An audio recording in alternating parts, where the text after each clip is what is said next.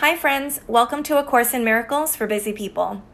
I'm your host and friend, Sonia Lee, and today we're going to be tackling lesson 18.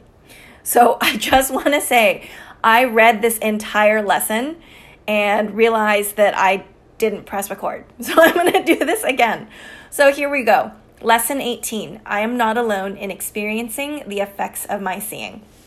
It goes like this. The idea for today is another step in learning that the thoughts which give rise to what you see are never neutral or unimportant. It also emphasizes the idea that our minds are joined, which will be given increasing stress later on. Today's idea does not refer to what you see as much as how you see it.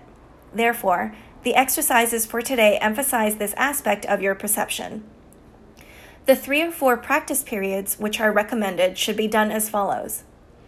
Look about you, selecting subjects for the application of the idea for today as randomly as possible, and keeping your eyes on each one long enough to say, I am not alone in experiencing the effects of how I see blank. Conclude each practice period by repeating the more general statement, I am not alone in experiencing the effects of my seeing. A minute or so, or even less, will be sufficient for each practice period. And that's it. This one was really short. I hope you've enjoyed it, and I will talk to you again tomorrow. This is Sonia Lee, your host and friend in A Course in Miracles for Busy People. I'll talk to you later. Bye for now.